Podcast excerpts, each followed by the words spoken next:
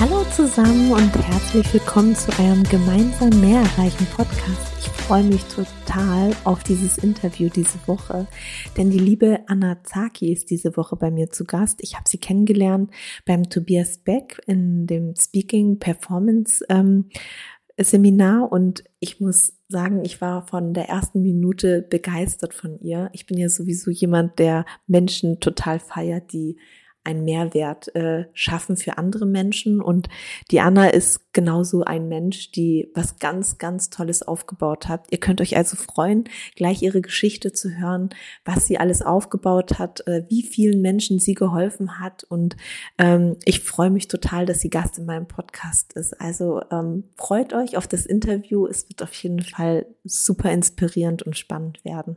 Euch einen tollen Start in die Woche und ich würde sagen, jetzt geht's los. Freue mich total, dass du heute Gast bei mir bist im Interview, liebe Anna, und ähm, würde sagen, du stellst dich gleich mal alleine vor. Wir haben uns ja beide kennengelernt vor ein paar Wochen beim Tobi Beck im Seminar. Und genau. ähm, da hast du ja schon mal so deine Geschichte erzählt und ich fand es so spannend, dass ich äh, gefragt habe, ob du nicht Lust hast, in meinem Podcast zu kommen, weil ich denke, dass es total schön wäre, wenn ganz viele Leute einfach hören, ähm, was du so machst. Und jetzt stell dich doch mal vor und ähm, lass uns drüber reden, was, was so dein, dein Why ist im Leben im Moment. Ja, sehr gerne, liebe Sandra. Erstmal danke, dass du mich eingeladen hast zu dem Podcast. Freut mich total. Also mein Name ist Anna Saki und ähm, ich bin Mitgründerin und Geschäftsführerin einer gemeinnützigen Organisation. Und ich lebe mit meiner Familie in Südhessen, habe drei Kinder. Mein Mann kommt ursprünglich aus Ghana und das ist auch der ja, Ursprung unserer Organisation. Wir unterhalten verschiedene Bildungsprogramme zusammen mit unserer ghanaischen Partnerorganisation. Genau. Ja, ich fände es total schön. Also beim Tobias Beck ist ja so ein, ähm, ein Speaking, also man lernt ja so gut zu sprechen.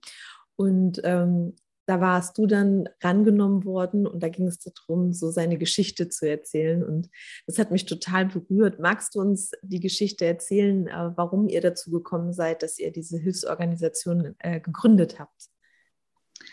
Genau, also es sind eigentlich äh, zwei Geschichten. Also einmal ähm, ist die Organisation, also der Name ist im Übrigen Amino-Initiative. Und das Initiative haben wir in dem Namen, weil sich wirklich unsere Organisation aus einer Familieninitiative entwickelt hat. Also mein Mann kommt ja, wie gesagt, ähm, aus Ghana. So, jetzt werde ich schon wieder nervös, Sandra. Gar kein Problem. Sorry. Ähm, mein Mann kommt aus Ghana und wir haben damals gemeinsam mit Freunden und Familie eben ähm, immer im, im privaten Umfeld Menschen geholfen in Ghana, wenn die Tante mal zum Arzt musste, wenn ein Kind in die Schule musste. Also mein Mann hat eine große Familie, das heißt, da war immer irgendwas und wir haben so gut es geht aus ähm, privaten Mitteln eben versucht ähm, zu unterstützen. Und daraus ist 2015 die Idee entstanden, dass wir uns eben organisieren möchten, um noch mehr Leuten, also nicht nur der Familie, sondern auch den Nachbarn und allen Menschen, die in Nima leben, das ist einer der ärmsten Stadtteile der Hauptstadt Accra, einfach zu helfen. Ja, hoch motiviert sind wir dann aus Ghana zurückgereist. Meine Eltern waren damals auch noch mit am Start und haben dann Anfang 2006 unseren Verein gegründet und hatten auch alle keine Ahnung. Also das war so eine spontane Idee. Wir haben den Verein gegründet und haben dann einfach ähm, losgelegt, also aus der Familieninitiative entstanden. Genau. Und die Geschichte, die du jetzt erwähnt hast, die hat leider einen sehr traurigen Hintergrund. Und zwar steht die im Zusammenhang mit unserem absoluten ähm, Lieblings- oder Herzensprojekt in Ghana. Wir haben fünf Projekte und das Junior-Programm ist eben ja unser Herzensprojekt und ist äh, leider aus einer sehr traurigen Begebenheit entstanden. Ähm, ja, ich kann mich gut an den Tag erinnern, als wir einen Anruf aus Ghana erhalten haben. wo der älteste Bruder meines Mannes, der eben auch mitarbeitet in dem Projekt, der die Projekte in Ghana leitet, ähm, angerufen hat und uns per Telefon informiert hat, dass ähm, der älteste Sohn meines Mannes, mein Mann hat zwei Söhne mit in die Ehe gebracht, ähm, tödlich verunglückt ist. Und das war natürlich, ähm, ja, bis heute, du merkst, meine Stimme, äh, Stimme zittert immer noch.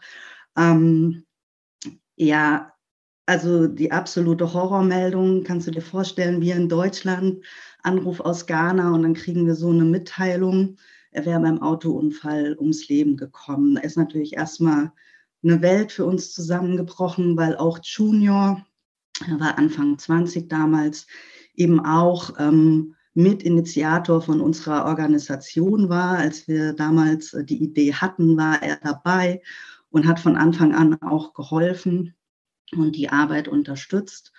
Und ja, als wir den Anruf bekommen haben, standen wir dann eben total unter Schock. Und ich muss dazu sagen, wir sind Moslems und in der muslimischen Tradition ist es eben so, dass ähm, die Toten noch am selben Tag beerdigt werden. Und ähm, da hat mein, ich höre meinen Mann bis heute noch, hat er ins Telefon geschrien und seinen älteren Bruder angeschrien, wehe, ihr beerdigt Junior, bevor wir in Ghana sind. Ähm, mein Mann arbeitet bei der Lufthansa, das heißt, wir haben prinzipiell immer die Möglichkeit, Standby relativ ähm, schnell nach Ghana zu kommen. Das heißt, ähm, wir haben Sachen gepackt, sind an Flughafen gefahren, meine Mama war dabei und wir sind zu dritt ähm, nach Ghana geflogen, halt völlig unter Schock alle. Und ja, haben zum Glück auch alle drei Standby-Plätze bekommen und sind dann in Ghana ähm, angekommen und ja, kommen aus dem Flughafen raus. Das werde ich auch nie vergessen. Und wie gesagt, wir haben eine große Familie in Ghana. Ganz viele waren am Flughafen und dann ähm, ja, sind wir uns halt erstmal alle in die Arme gefallen. Alle haben geweint und alle waren entsetzt. Und dann sind wir wirklich direkt vom Flughafen zur, ähm, zum Friedhof gefahren. Da war schon alles vorbereitet. Die haben schon alle auf uns gewartet. Und ähm, ja, dann sind wir direkt ähm, ja, live bei der Beerdigung dabei gewesen. Wir durften Junior noch mal sehen. Und äh, ja, das war alles nicht einfach und es war irgendwie wie im Film. Also man hat es erstmal gar nicht verstanden, dass es irgendwie alles real ist. Und nach der Beerdigung waren wir eben äh, mit der Familie in unseren Räumlichkeiten und dann war das so ein ständiges Kommen und Gehen. Familie ist gekommen, Nachbarn und alle sind gekommen, um ihr Beileid ähm, auszusprechen. Und dann standen plötzlich drei Kinder vor uns, Rashida, John, ich weiß gar nicht mehr, wie der dritte hieß, das war der Bruder von John. Ähm, und waren völlig außer sich und haben geweint. Und wir haben dann erstmal gedacht, gut, die trauern halt ähm, mit uns und ähm, die haben eben auch Junior verloren. Dann haben wir aber näher nachgefragt, ähm, warum sie ähm, so traurig sind und wollten eben ins Gespräch kommen. Und dann haben sie uns mitgeteilt, ähm, er, dass Junior eben ihnen immer geholfen hat im täglichen Kampf ums Überleben. Er hat die Schulgebühren für sie bezahlt, sie durften bei ihm übernachten. Ähm, er hat Essen und Trinken für sie besorgt. Er hat sich quasi um diese drei Kids und um noch weitere Kids ähm, gekümmert mit dem bisschen Geld, was ihm zur Verfügung stand. Und die Kinder waren jetzt wirklich, haben zum einen getrauert natürlich und zum anderen wussten sie aber wirklich in dem Moment nicht, wie es für sie weitergehen soll, weil derjenige, der sich um sie gekümmert hat, war jetzt plötzlich nicht mehr ähm, da.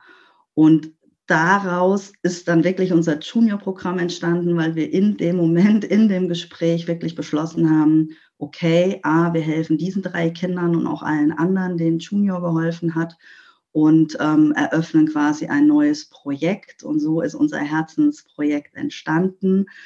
Und ähm, ja, das ist jetzt über die Jahre immer größer geworden. Und wie gesagt, das findet in Nima, einem Stadtteil der Hauptstadt Accra, statt. Und dort unterstützen wir eben benachteiligte Kinder und schicken sie in die Schule, in die Ausbildung. Ähm, sie erhalten medizinische Versorgung, also alles rund um Bildung übernehmen wir für diese Kinder. Genau. Ist ja eigentlich eine ganz ähm, schlimme und traurige Geschichte, aber so was Schönes, was daraus entstanden ist. Und ja. das ist ja inzwischen richtig groß geworden auch. Ne? Es sind ja jetzt inzwischen fünf Schulen, glaube ich, hattest du gesagt, die ja, es sind verschiedene Programme. Also wir haben ein ähm, ja, Art Waisenhaus, Schulwohnheim ist es eigentlich für benachteiligte Kinder und Jugendliche. Wir ähm, haben eine Partnerschaft mit einer Schule und dem dazugehörigen Kindergarten und haben jetzt im äh, letzten Jahr ganz neu ein Community Center in äh, Nima eröffnet mit der Unterstützung von der Merck Family Foundation, ähm, RTL Wir helfen Kindern und der Lufthansa Help Alliance. Das waren die drei Big Player, die uns dieses tolle neue Programm ermöglicht haben. Genau, und das Junior-Programm ist eines von den fünf Programmen, die wir gemeinsam mit den Partnern unterhalten. Genau. Und ab was für ein Alter sind die Kinder denn da bei euch? Ist es das Schulalter? Ist unterschiedlich. Also ähm, wir haben wirklich schon drei, vierjährige im Programm, die dann den Kindergarten zum Beispiel finanziert bekommen oder die im One Love Children's Home untergebracht sind. Ähm, ja, bis zu äh, 20, paar 20-Jährigen, die eben teilweise dann schon in der Ausbildung sind, die ähm, studieren. Einer von denen hat es jetzt geschafft, äh, Prince äh, nach Deutschland zu kommen über ein Stipendium und studiert jetzt hier. Also es gibt ganz, ganz viele tolle Geschichten, die wir ähm, erzählen könnten. Also von daher ist die Bandbreite wirklich ähm, groß, ja. Und es ist ja für diese, diese Kinder dort eine Riesenveränderung, was ihr da macht, ein Riesenunterschied einfach äh, eurer Arbeit dort für die, weil da ist es ja nicht so, dass die Kinder in, in Armut leben, sondern ja tatsächlich, so wie du ja auch immer, also wie du erzählt hast, auch wirklich ums Überleben kämpfen, ne? dass die von der, von der Hand in den Mund leben und durch eure Unterstützung dort wirklich einen Riesenunterschied für das ganze Leben ja erfahren. Wie sieht denn so die Arbeit aus? Wie oft fahrt ihr dahin? Wie, wie muss man sich das vorstellen, äh, wie das läuft, wenn ähm, man sich auch als, also als äh, Firma oder als Privatperson auch entscheidet, da zu spenden für eure, für eure Arbeit? Ähm, wie, wie wird es genutzt? Also es ist äh, so, dass wir halt eine deutsch-ghanaische Partnerschaft haben. Wir haben einmal eben unseren gemeinnützigen Verein hier in Deutschland, die Amino-Initiative ähm, wo wir halt die ganze Öffentlichkeitsarbeit machen, das Fundraising. Das heißt, wir sind damit beschäftigt, eben ähm, die Spendengelder und Fördermittel durch Stiftungen, aber auch durch Privatpersonen hier in Deutschland zu beschaffen und ähm, unterhalten auch einen Freiwilligendienst das, äh, über das Weltwärtsprogramm. Das heißt, das ist, wir bieten jungen, ähm, ja, jungen Menschen die Möglichkeit, für zwölf Monate nach Ghana äh, zu gehen und ein FSJ im Ausland ähm, zu machen. Das ist auch ein großer Teil unserer Arbeit hier in Deutschland. Und dann haben wir eben in Ghana unsere Partnerorganisation. Ähm, der Name ist Chingabanima. Und die machen quasi die tägliche Arbeit. Also die sind, äh, unsere Kolleginnen und Kollegen aus Ghana sind eben an der Front, sind, arbeiten in den Projekten mit, ähm, ja, unterstützen die Kinder, betreuen die Kinder. Ähm, genau, und da sind mittlerweile wirklich aus dieser Initiative entstanden um die 50 ähm, ja, Kolleginnen und Kollegen, äh, die in Lohn und Brot sind, aufgrund dieser deutsch-ghanaischen äh, Partnerschaft. Und ähm, wir als deutsche Organisation, also vor allem mein Mann und ich, reisen aber regelmäßig nach Ghana. Also wir sind fünf, sechs Mal im Jahr in Ghana, um mit den Kolleginnen und Kollegen eben zusammenzuarbeiten und in Präsenz quasi gemeinsam zu planen, die Projekte anzuschauen und zu gucken, wie wir uns gemeinsam weiterentwickeln können. Aber auch außerhalb der Projektbesuche gibt es eigentlich fast keinen Tag, wo wir nicht im Austausch mit Ghana sind. Ne? Also ähm, das Internet macht es ja möglich. Also wir haben ganz viele ne, Telefongespräche oder Videocalls fast auf täglicher Basis mit Ghana. Das heißt, wir sehen uns auch eigentlich als eine Organisation. Also auch wenn wir zwei offiziell getrennte Einheiten sind. Also wir arbeiten ähm, Hand in Hand mit den ghanaischen Kolleginnen und Kollegen zusammen, genau. Was ja auch bestimmt vom Vorteil ist, dass man mit äh, vielen Menschen dort aus der Region arbeitet. Erstmal, weil sie, so wie du sagst, ja auch in Arbeit kommen und dadurch auch ihren Familien wieder ein besseres Leben ermöglichen können und weil die Leute dort vor Ort ja genau auch wissen, was, was brauchen wir hier gerade, ne? was sind gerade die, die Baustellen, die wir hier haben und wo kann man ansetzen, um da einen Mehrwert zu schaffen.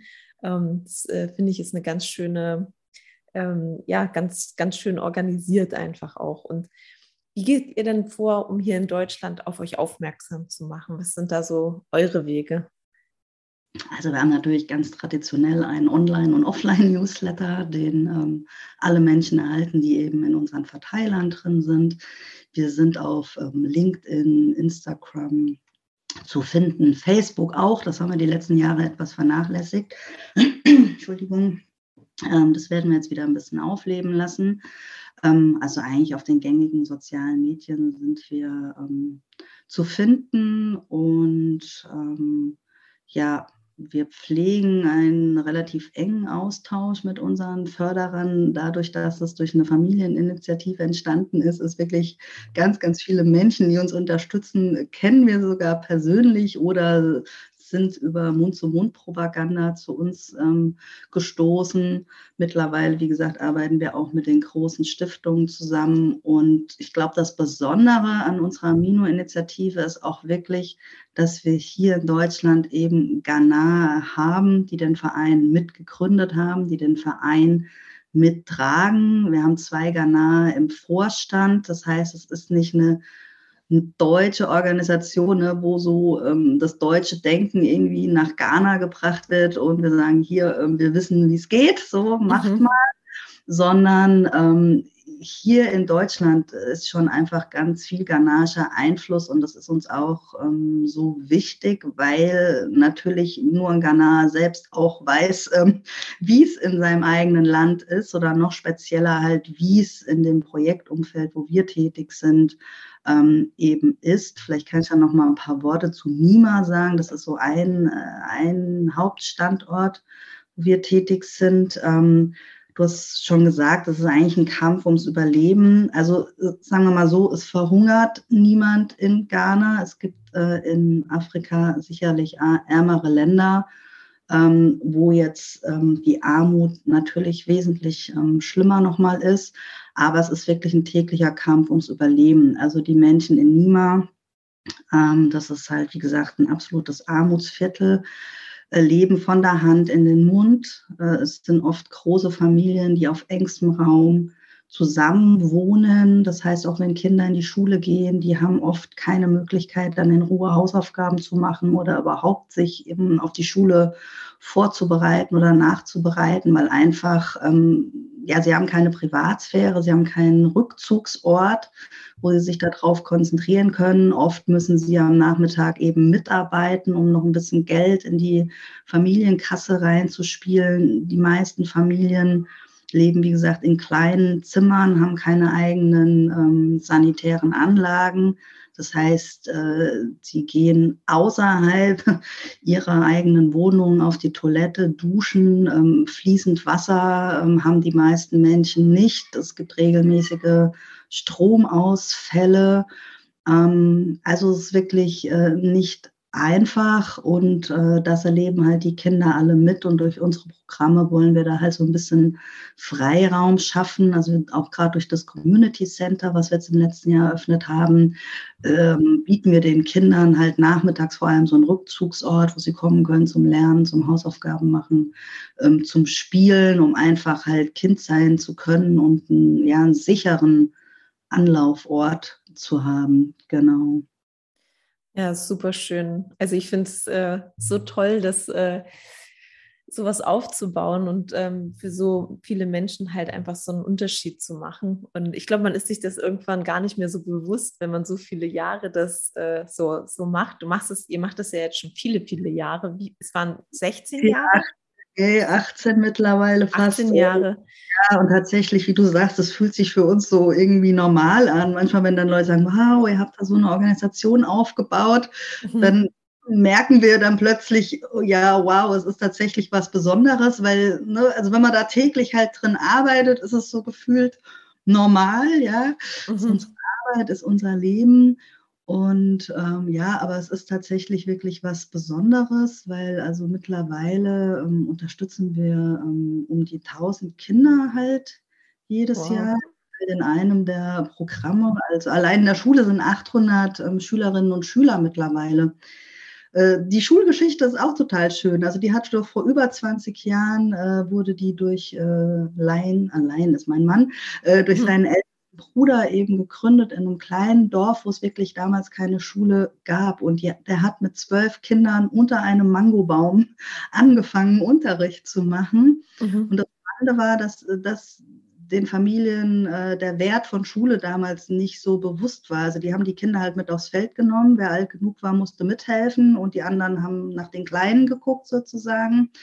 Und ähm, er hat dann ist von Haus zu Haus gezogen und hat die Familien versucht zu überzeugen, wie wichtig es ist und sie sollen doch die Kinder schicken. Und dann hat die äh, unsere Partnerschule wirklich unter Mangobaum gestartet im Freien. Und dann, als wir uns dann als Partner zusammengeschlossen haben, äh, konnten wir die Schule natürlich über die Jahre immer weiter gemeinsam ausbauen, sodass jetzt über, 100, äh, über 800 äh, Kinder wirklich die Schule und den Kindergarten besuchen, auch allein. Also die Story ähm, fasziniert mich immer wieder. Ähm, ja. von zwölf Kindern auf 800 und also das ist schon ein Mehrwert dort für die Community. Das ist in Tuba, das ist die zweite Location, wo wir ähm, tätig sind. Und an der Geschichte kann man einfach sehen, ne, wie sich das so megamäßig über die letzten Jahre entwickelt hat und was daraus entstanden ist. Ja, ja da könnt ihr echt äh, wahnsinnig stolz drauf sein. Also würdest du auch sagen, dass sich so der die Einstellung der Menschen dorthin auch verändert hat, dass sie sehen, dass Bildung für ihre Kinder super wichtig ist? Ja, auf jeden Fall. Auf jeden Fall. Das waren halt damals wirklich noch komplett andere Zeiten. Das war äh, auf dem Land. Ähm, und ja, da hat das einfach keinen Stellenwert gehabt und es gab auch einfach keine Schule. Aber das hat sich jetzt in Ghana tatsächlich auch generell geändert. Es gibt ja auch mittlerweile äh, Schulpflicht, was nicht bedeutet, dass wirklich äh, ein äh, Schulplatz für jedes Kind zur Verfügung steht. Aber ähm, von der ghanaischen Regierung gibt es auf jeden Fall eine Schulpflicht. Und ähm, die wird natürlich auch durch viele private Träger wie unsere ähm, gefördert. Ne? Also ansonsten wäre das schwierig, das Ganze nur mit staatlichen Schulen ähm, umzusetzen. Und auch die staatlichen Schulen ähm, sind sehr in äh, Verruf. Also der Standard ist halt relativ schlecht. Das mhm. heißt, dass ganz, ganz viele private Träger, so wie wir und unsere Partner vor Ort, die da einfach ganz großartige ähm, Arbeit leisten und da einfach ähm, ja viel Wert und viel Energie in das Thema Bildung stecken. Und ähm, würdest du sagen, dass durch diese, also kann man das schon sagen in dem Zeitfenster, dass durch diese schulische Ausbildung der, der, der Mensch, der, der jungen Kinder und Erwachsenen, dass sich dadurch auch wirtschaftlich schon ein bisschen, also kann man das, kann man das messen, dass das jetzt ähm, der, der Region ein bisschen besser geht dadurch oder ist das zu kurz der Zeitraum? Also der Zeitraum ist zu kurz und dafür ist, glaube ich, auch unsere Organisation ähm, wirklich ein kleiner Player. Ne? Also mhm. wir sind immer, also vielleicht mittelgroß mittlerweile, aber nicht so groß, dass sich das jetzt wirklich ähm, irgendwie auf die ganze Region schon auswirkt. Wir sagen immer, es wirkt sich auf die einzelnen Menschen aus und wir können nicht äh, ne, die ganze Welt und auch nicht ganz Ghana retten. Und das ist auch, mal, auch immer so ein Zwiespalt, in dem wir natürlich stecken, wo man sich auch selbst dann immer mal wieder hinterfragt. Ne? Also was bringt das jetzt überhaupt? Ne? Oder hat das überhaupt jetzt jemandem was gebracht, was wir hier tun seit fast 20 Jahren? Aber es ist tatsächlich so, wenn wir dann die Kids angucken, und wir haben ja wirklich welche, die wir begleiten, seit sie ganz klein sind, damals zum Beispiel ins One Love gekommen sind und die mittlerweile über 20 sind. Und anhand dieser Kids sieht man halt, was das für eine Bedeutung für diese Kinder und Jugendlichen hat, für die Familien. Ja, das heißt, da bewegen wir auf jeden ähm, Fall was. Wir haben jetzt sogar ähm, Jugendliche, die unsere Programme durchlaufen haben, die mittlerweile mit uns arbeiten, die eine Festanstellung bei der Partnerorganisation haben. Einer von den Jugendlichen, ähm, der jetzt jahrelang auf einem Fußballinternat war, weil er einfach ein absolutes äh, Fußballtalent ist, ist mhm. jetzt die U21-Nationalmannschaft ähm, berufen worden, sind wir auch mega stolz drauf. Ähm, Prince zum Beispiel, der hat Accounting studiert, ist mittlerweile ähm, in Deutschland. Das heißt, wir bewirken ganz, ganz viel in den einzelnen Familien, genau. Mhm. Ja, mega schön. Also ich finde es, ich könnte dir stundenlang zuhören. Ich finde so Geschichten immer so inspirierend und toll, dass wenn ähm, aus so einer kleinen Idee ja eigentlich äh, dann sowas Tolles, Großes äh, entstehen kann. Das hättet ihr euch ja wahrscheinlich nie gedacht damals, als ihr angefangen habt. Ja, nicht. Dass man für eure Familie wahrscheinlich ein, ähm, eine bessere Situation ja herstellen wolltet und eure Freunde und dann das jetzt so groß geworden ist und so ein Mehrwert für so viele Menschen ja einfach. Ich finde, äh, finde ich, ähm, und du bist trotzdem so bodenständig und äh, ähm, ja, also ich finde es einfach total to äh, toll, äh, de deine Geschichte. Aber warum wir uns ja auf diesen ähm, äh, Speaker-Seminar ähm, getroffen haben, war ja eigentlich, dass du ja auch für dich ähm, schauen wolltest, dass du noch besser darüber sprechen kannst, äh, weil du mir ja auch anvertraut hast, dass es dir schwerfällt, darüber also zu reden vor Leuten.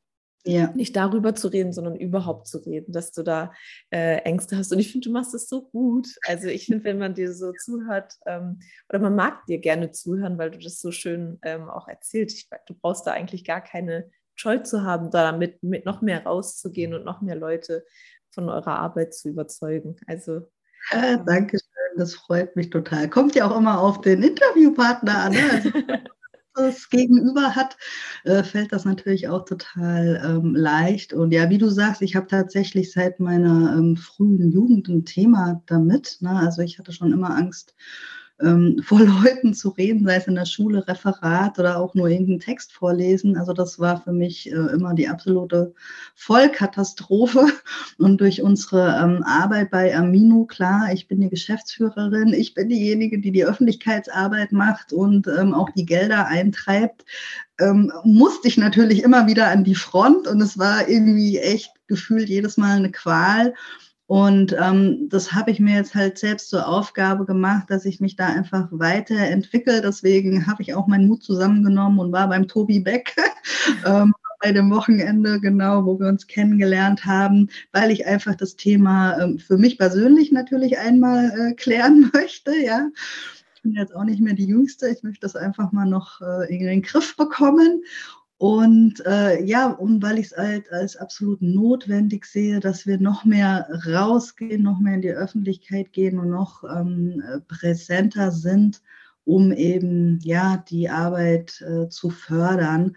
Weil gerade, also Ghana, da kann ich gerade vielleicht noch mal ein paar Sätze zu sagen, ähm, befindet sich äh, ja eigentlich seit der Corona-Krise äh, ja selbst in einem absoluten Ausnahmezustand und die Preise steigen seit Jahren, also gefühlt täglich an. Und ich weiß manchmal gar nicht, wie die Menschen das in Ghana überhaupt noch hinbekommen, weil die, seit wir dort aktiv sind, leben die schon von der Hand in den Mund und, und die Preise steigen immer weiter. Also jetzt ähm, allein jetzt durch die aktuelle Krise war letztes Jahr im September ähm, Inflation von 30 Prozent und jetzt im Januar Inflation von über 50 Prozent. Also das schlägt den Leuten halt echt fast den Boden unter den Füßen weg. Das ist so extrem teuer geworden, dass die Menschen teilweise ihr, ihr, ihr, ihren ganzen Lohn dafür ausgeben, dass überhaupt den Transport zur und von der Arbeit finanzieren können. Und dann haben sie natürlich nichts mehr für ihre Familien. Also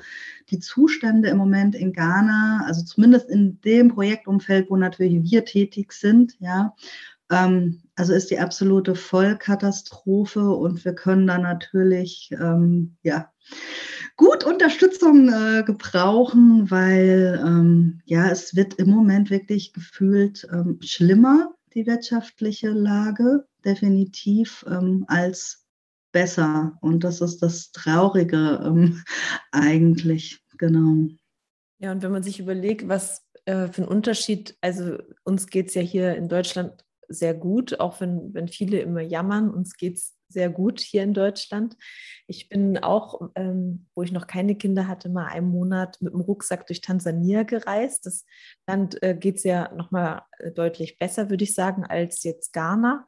Und, ähm, aber trotzdem waren dort die Lebensverhältnisse auch sehr einfach. Und ähm, da habe ich erst auch mal ist mir da ganz bewusst geworden, wir sind da auch wirklich mit den, mit den Öffentlichen, wir haben da jetzt nicht irgend so geführte Touren und wurden her, hin und her chauffiert, sondern haben mit den Menschen dort gelebt und waren dort auf den Märkten. Erstmals eine super starke Herzlichkeit unter den Menschen, die sich sehr stark gegenseitig, glaube ich, auch unterstützen und Halt geben, was, wo man hier eigentlich äh, in unseren Gefilden tatsächlich ähm, von lernen darf, ähm, wie, wie dort die Menschen zusammenhalten und trotzdem ja, viel stärkeres Miteinander, ganz, ganz schön. Und ähm, dass trotzdem, dass es den Leuten nicht so gut geht, also von, von unserem Blick her aus auch. Ähm, viele dort kennen es ja nicht anders und haben daher jetzt äh, wahrscheinlich auch nicht so ein, so ein starkes Empfinden wie wir, wenn wir da drauf schauen. Aber es, ich finde, sie waren trotzdem sehr fröhliche Menschen. Also äh, ähm, sehr positiv gestimmte. Und ich glaube, das gibt auch immer noch den Halt, das sowas durchzustehen, auch so, so schwierige Zeiten. Ähm, aber nichtsdestotrotz ist es trotzdem wichtig, ähm, natürlich zu unterstützen. Und uns hier macht das äh, tut es ja viel weniger weh, da ein bisschen ähm, zu unterstützen. Ähm, und dort macht es aber einen Riesenunterschied, in, äh, äh, was, was, was man dort erreichen kann mit 100 Euro im Monat für ein Kind oder mit 50 Euro, ist äh, ein Riesenunterschied gegen hier in Deutschland oder in Europa generell. Also ja, kannst du da mal sagen, was, was so Kosten sind, die ihr habt für ein Kind, wenn das jetzt zum Beispiel einen Monat in der Schule geht? Kann man das so sagen? Das ist total unterschiedlich. Äh, das kommt äh, also durch die Struktur des ghanaischen Schulsystems, weil ähm, wir haben natürlich Kindergartenkinder zum Beispiel. Da kostet das vielleicht im Quartal, also kommt auch immer dann auf die Schule an, wie gesagt. Das ist nicht einheitlich. Sagen wir mal 30 Euro, ja, das Kind im Quartal in den Kindergarten zu schicken. Aber dann die Leute, die zum Beispiel auf den weiterführenden Schulen sind oder an der Uni, also da reden wir dann schon ein paar, von ein paar hundert Euro oder aufs Jahr gerechnet von ein paar tausend Euro. Ne? Und Ghana kostet halt alles Geld. Also du musst für alles Geld mitbringen.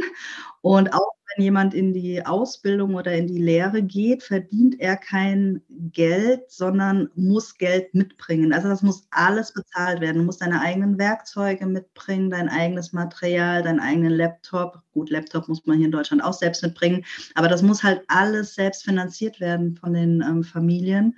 Und das ist halt wirklich ähm, äh, sehr, sehr ähm, schwierig, weil du ja dann auch nicht nur die Schulgebühren hast, sondern du hast dann noch Transportkosten. Also in Ghana gibt es viele Boarding Schools, also das heißt, also vom Prinzip Internate, aber es ist jetzt nicht mit so Elite-Internaten hier in Deutschland zu vergleichen, sondern das gehört einfach zum normalen Schulsystem dazu.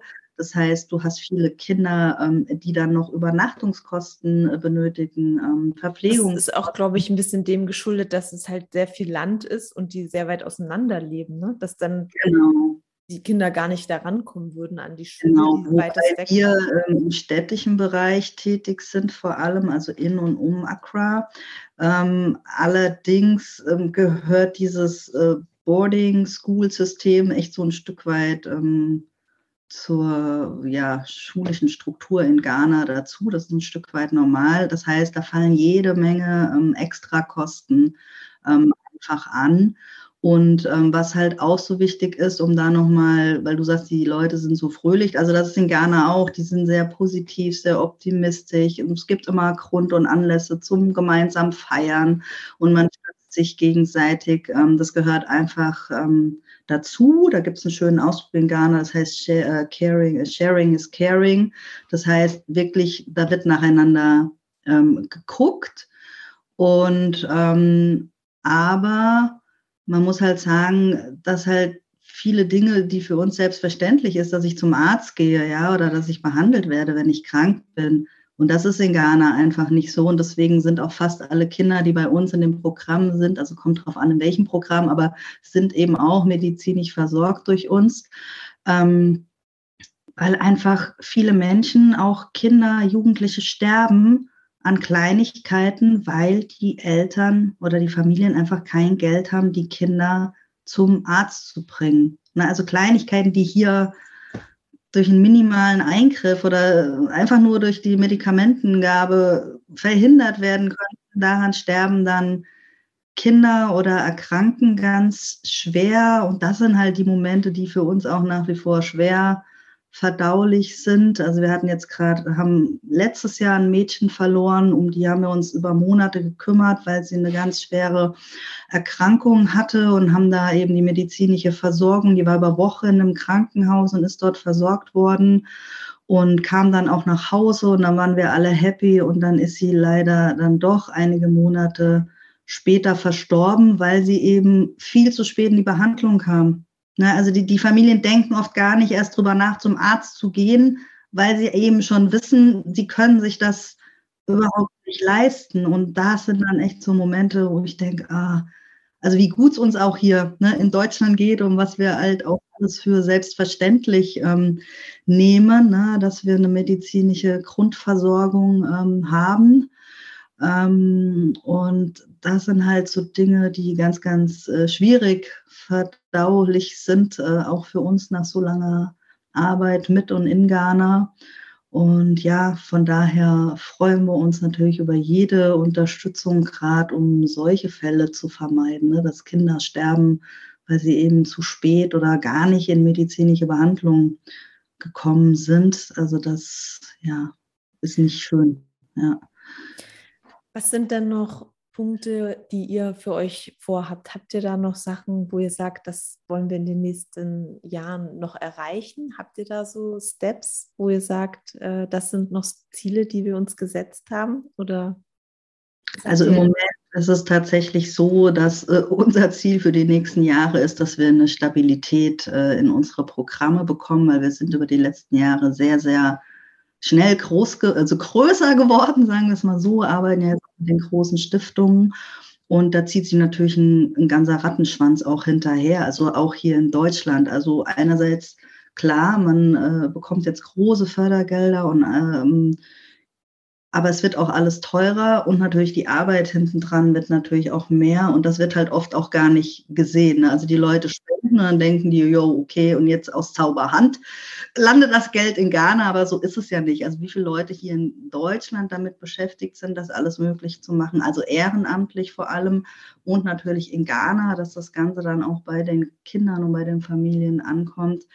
Und dadurch, dass wir so gewachsen sind, ja, ist unser Schwerpunkt wirklich jetzt Stabilität in die Programme zu bringen, das, was wir haben, die fünf Programme aufrechtzuerhalten, nochmal mehr ähm, Qualität reinzubringen und natürlich ähm, ja diese wahnsinnigen Preisentwicklungen in Ghana auch zu überleben. Ne? Also auch Corona war schon echt für alle ähm, sehr, sehr anstrengend. Ähm, und muss ich aber sagen, hier ein großes Dankeschön an unsere ganzen Förderer, also auch gerade die ganzen Privatleute, die uns unterstützen, die sind alle bei uns geblieben. Also da war ja auch die Befürchtung hier in Deutschland, ich glaube, bei vielen Organisationen brechen die uns jetzt alle weg, die Mitglieder, die Paten, die Spender. Ne? Also wie geht es einfach weiter für uns als gemeinnützige Organisation? Und da echt ein großes Danke an unsere ganzen Unterstützer und Unterstützerinnen. Die sind uns wirklich treu geblieben bis ähm, heute. All, ansonsten hätten wir das nicht ähm, geschafft. Und in Ghana, die Projekte sind halt auch sehr gewachsen. Also die fünf Projekte sind immer, also sind halt größer geworden über die letzten Jahre. Und da wollen wir einfach Stabilität und Qualität reinbringen. Das ist unser Hauptziel so für die nächsten kommenden Jahre, genau. Ja, das ist ja auch total wichtig, so Fundamentarbeit zu machen. Ja, also auf einem genau. guten Fundament kann ja irgendwas ähm, auch groß wachsen. Ähm, ja, auf jeden Fall. das ging, ging, also es ist ja was ganz anderes, aber das ging mir und äh, meinem Mann auch so. Wir sind ja auch schnell gewachsen und mhm. haben dann auch gemerkt, jetzt müssen wir erstmal ein gutes Fundament schaffen, gute ja. Strukturen und einen guten Rahmen, wo jeder weiß, wo er sich drin bewegen kann, damit es äh, funktioniert. Und ähm, das ist super wichtig, dass das dass ihr das auch so, so macht, damit es natürlich weiterhin so einen tollen Mehrwert äh, geben kann. Genau, weil man muss ja auch die Leute mitnehmen. Ne? Also weil mhm. Ich bin ja auch so ein, ich galoppiere mit meinen Gedanken immer schon weit voraus, habe hunderttausend Ideen und Visionen und was man alles nicht tun könnte. Aber du hast ja ganz viele Leute, mit denen du äh, zusammenarbeitest. Ne? Sei es das Team hier in Deutschland, das Team in Ghana, äh, die Familien, mit denen wir arbeiten, die müssen da ja alle mitkommen. Ne? Also weil es nützt nichts, immer so schnell vorweg zu galoppieren, ähm, weil sonst vergaloppiert man sich eventuell auch ähm, noch wirklich echt alle äh, mitnehmen und wie du sagst, also wir haben ja ein, ein, stabiles Fundament, aber dadurch, dass wir halt so gewachsen sind, muss man da jetzt einfach nochmal ein Auge drauf haben bevor wir dann die nächsten großen äh, Projekte angehen, genau. Ja, mein Podcast heißt ja gemeinsam mehr erreichen. Was würde dir spontan zu, diesen, zu dieser Überschrift einfallen? Ähm, ja, dass das Miteinander in der heutigen Zeit immer äh, wichtiger wird ne? und dass ich es auch Wahnsinn finde, wie viel ähm, ja, gemeinnützige Initiativen es äh, hier in Deutschland oder auch weltweit gibt, ne? von Menschen wie mir und dir und vielen anderen, die einfach in ihrer Freizeit oder auch hauptamtlich, wie auch immer, ehrenamtlich in verschiedensten Varianten ähm, ja einfach was dafür tun, dass es anderen Menschen äh, besser geht. Also den Menschen, die einfach in dem aktuellen Moment vielleicht Unterstützung brauchen, dass man die Unterstützung geben kann. Und das ist einfach total wichtig und total großartig. Und klar, auch wir freuen uns. Ähm, äh, ja, wenn wir noch weitere Unterstützer und Unterstützerinnen für unsere wichtige Arbeit ähm, finden. Und es ist einfach schön, gemeinsam was zu bewegen für mhm. andere. Genau. Ja, voll schön. Sag uns doch noch mal, wenn man jetzt total Lust hat, äh, mehr äh, über euch zu erfahren oder zu spenden, wie findet man euch dann? Also sag doch noch mal, wie eure Organisation heißt, eure Website, damit man noch mal, ähm, ich würde es auch natürlich noch mal unter den unter der Schulnotes ja. äh, verlinken, aber ähm, magst du es noch mal sagen? Genau, also unser Name ist Amino-Initiative. Wir sind ähm, als gemeinnütziger Verein organisiert hier in Deutschland. Und ja, die Website ist ganz einfach zu finden, www.aminu.de.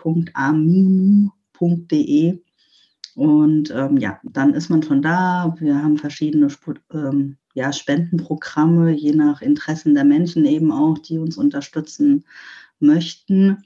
Ähm, kleiner Hinweis noch, vielleicht hat jemand von den Zuhörerinnen oder Zuhörern irgendwie ja Kinder im Jugendalter. Also wir äh, entsenden ja auch Freiwillige nach Ghana. Die müssen zwischen 18 und 28 Jahre alt sein und wir sind da im Moment wieder mitten in der Bewerbungsphase, also bis Ende April können sich die Leute noch ähm, bei uns bewerben für einen zwölfmonatigen ähm, Aufenthalt über das Weltplatzprogramm. Also da arbeiten wir mit dem BMZ zusammen. Das ist ein Programm vom Bundesministerium für wirtschaftliche Zusammenarbeit und Entwicklung, wo wir offizielle Träger sind und das ist ein tolles Programm, ein Lernprogramm. Das heißt, ähm, das ist wie das FSJ hier. Die Leute kriegen 25 Seminartage, werden vorbereitet, haben Zwischenseminare, werden nachbereitet.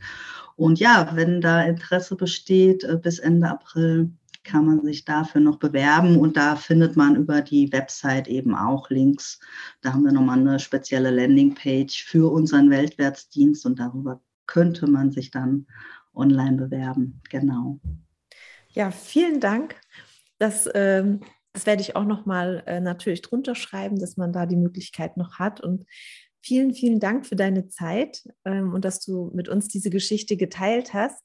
Ich freue mich total, ähm, dass, dass du Gast in meinem Podcast warst. Ja, super. Also ich freue mich auch total und auch, dass wir uns kennengelernt haben. Und danke für die Einladung. War mir eine Ehre.